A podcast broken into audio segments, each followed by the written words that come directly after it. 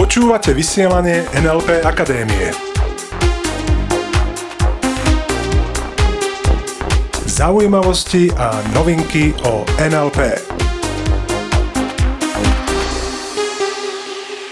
A je tu opäť streda Už zase? a vy počúvate ďalšie vysielanie NLP Akadémie. Od mikrofónu vás zdravia Peter Sasín. A Iveta Klimeková.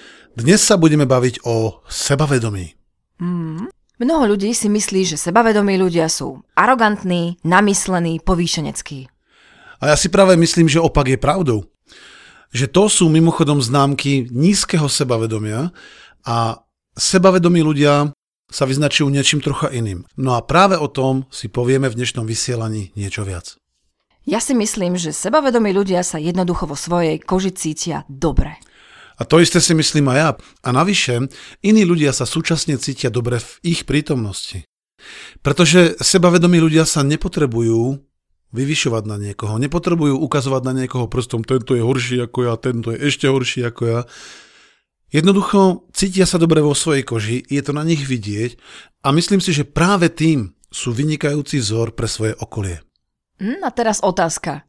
Je sebavedomie vrodené? No, neviem si teraz predstaviť, že sa narodí nejaké bábätko sebavedomé a vedľa neho leží nejaké málo sebavedomé. Ja si myslím, že sebavedomie je natrénované správanie. A teraz, z hľadiska NLP sa o abstraktných pojmoch, ako napríklad sebavedomie, vyjadrujeme ako o tzv. nominalizácii. Nominalizáciou nazývame všetko, čo nedáš do fúrika. Po česky fúrik? Kolečka? Kolečka? Si si istý? Ja neviem.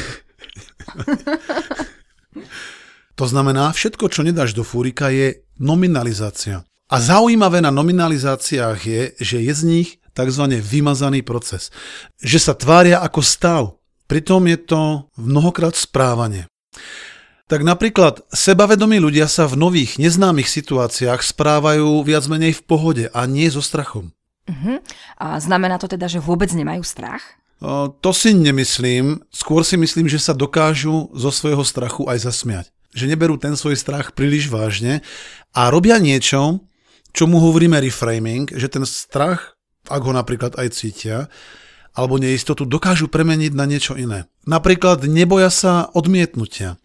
Odmietnutie, či už je to odmietnutie od zákazníka, od nadriadeného alebo od druhého pohľavia, berú skôr ako akúsi spätnú väzbu.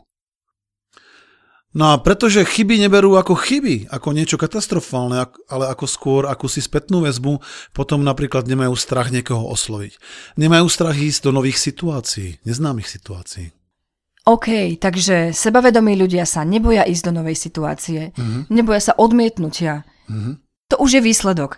Poďme sa teraz pozrieť, čo sebavedomí ľudia robia inak ako menej sebavedomí ľudia. Podľa mňa je to v tom, že plánujú úspech.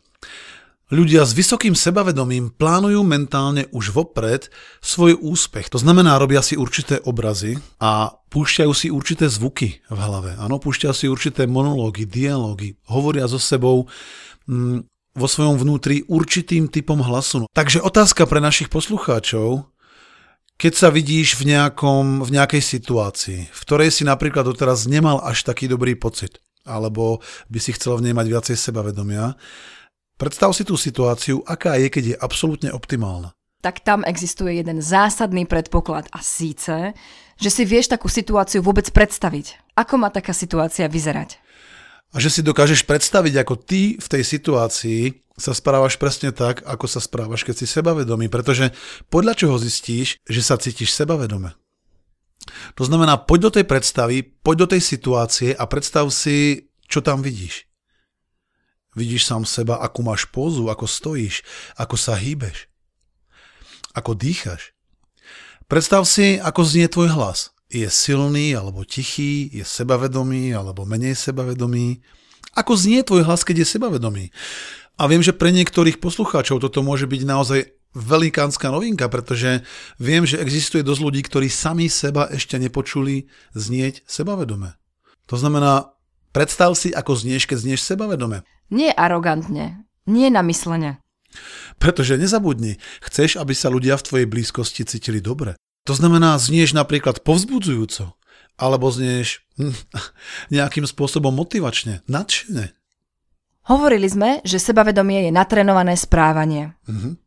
Dá sa takýmto spôsobom, takýmito predstavami sebavedomie natrénovať?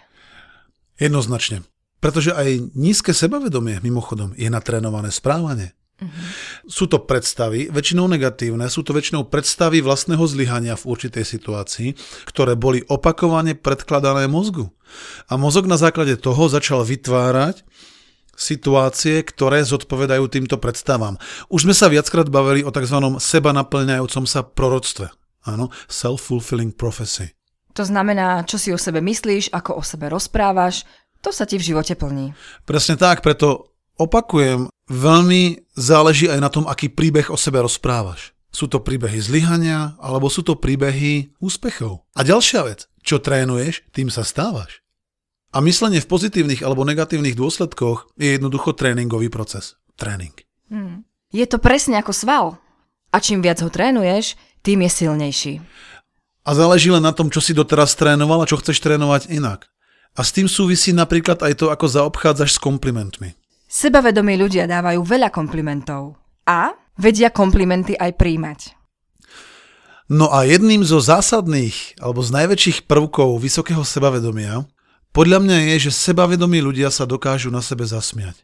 A neberú sa príliš vážne, pretože vážnosť je podľa mňa skutočný problém. Keď sa ľudia berú príliš vážne, tak z toho vznikajú depresie, dokonca vojny. No a samozrejme, nízke sebavedomie. Ľudia by sa mali skutočne na svojich problémoch viac smiať. Pretože skutočne pochopenie, že svet je plný problémov, ako sú zle vytlačené zubné pasty a tuby od zubnej pasty na nesprávnom mieste vo všetkých, v takmer všetkých kúpeľniach tohto sveta na tejto planete, je skutočne oslobodzujúce. Takže ak sa dokážeš na svojich problémoch aj zasmiať, nehovorím, že na všetkých, a na väčšine tak či tak áno, tak zistíš, že, že sa ti žije ľahšie. A s tou ľahkosťou, o ktorej často hovoríme, samozrejme súvisí aj sebavedomie. A čo bude úloha na tento týždeň? Tak tentokrát to bude extrémne jednoduché. Trénuj predstavu samého seba, ako reaguješ sebavedome. Napríklad pri hovorení pred ľuďmi, pri skúške. Jednoducho v situácii, kde chceš pôsobiť sebavedomejšie ako doteraz keby to malo byť napríklad pri prezentovaní pred ľuďmi, tak si vytváraj obraz a skutočne vyhraj sa s tým, skutočne si predstavuj, aké to je, keď je to optimálne. Ja si napríklad pred prezentovaním pred ľuďmi, pred každým seminárom alebo pred vystúpením na konferenciách, na rôznych firemných akciách si vždy predstavujem ten konečný stav, to znamená ako mi publikum tlieska, ako aplauduje, ako sú nadšení z toho, čo hovorím. Samozrejme, že vidím sám seba ako na pódiu sebavedome stojím, ako gestikulujem, ako dýcham. To znamená, to, čo vidieť na pódiu, keď prezentujem, je presne takto natrénovaný stav. A nevymyslel som to ja. Toto používajú športovci, manažéri, rečníci, umelci. Skutočne tí úspešní po celom svete. Vytvor si predstavu samého seba v situácii, či už pri tom, keď niekoho oslovuješ, či už pri tom, keď hovoríš pred ľuďmi, pri skúškach, aké to je, keď je to optimálne.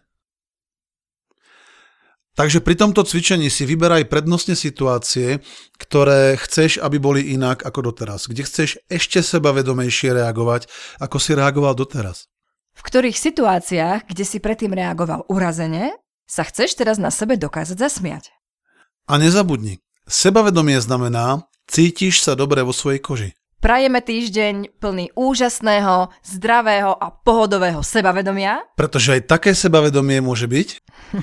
A ostaňte s nami. Ostaňte s nami. Počúvali ste vysielanie NLP Akadémie. Pre viac informácií navštívte www.nlpakademia.sk.